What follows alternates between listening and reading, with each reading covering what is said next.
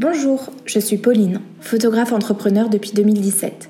Je suis spécialisée dans la photo de grossesse et de nouveau-né. J'ai décidé de créer ce podcast pour mettre à votre profit mon expérience, pour vous partager ce qui, selon moi, va vous permettre de casser les préjugés et créer votre projet. Vous aussi, vous vous sentez illégitime, vous manquez de temps, d'argent, de courage, et puis de toute façon, il y a déjà plein de gens sur votre secteur d'activité Ce podcast est fait pour vous. Nous allons voir ensemble comment trouver la force de vaincre toutes les excuses du monde pour ne pas créer le projet de vos rêves.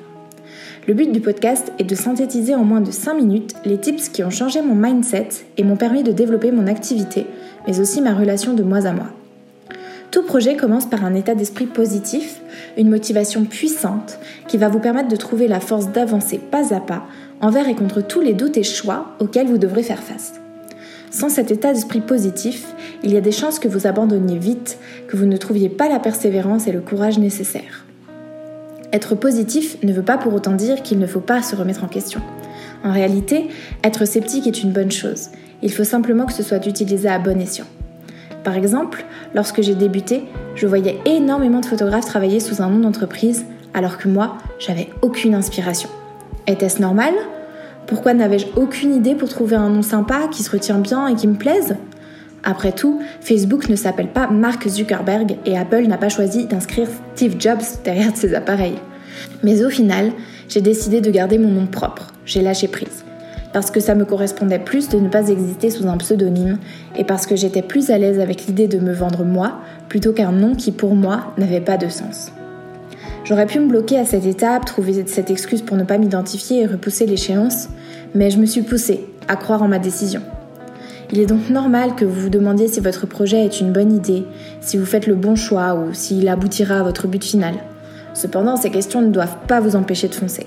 Ça n'a pas besoin d'être parfait. Votre état d'esprit, votre motivation doivent être plus forts que les doutes que vous avez ou que les avis de vos proches ou des autres. Si vous ne le faites pas, vous ne vous lancerez pas. Vous n'aurez de toute façon jamais de réponse à vos questions et toujours le regret de ne jamais avoir essayé. Oui, cela vous demandera de l'investissement en vous, en votre travail, mais c'est à votre portée. J'ai commencé il y a un peu plus de 3 ans, je me suis jetée à l'eau avec toutes mes imperfections, à à peine 20 ans, et je sais que vous en êtes capable aussi. Souvent, on entend dire si je l'ai fait, tu peux le faire. Je trouve en fait qu'il faut ajuster un peu cette phrase pour dire si j'ai réussi à le faire, tu peux aussi le faire. Oui, parce que je ne l'ai pas juste fait, j'ai travaillé pour réussir. Et c'est ce que je veux te faire comprendre d'abord. Le travail est la clé.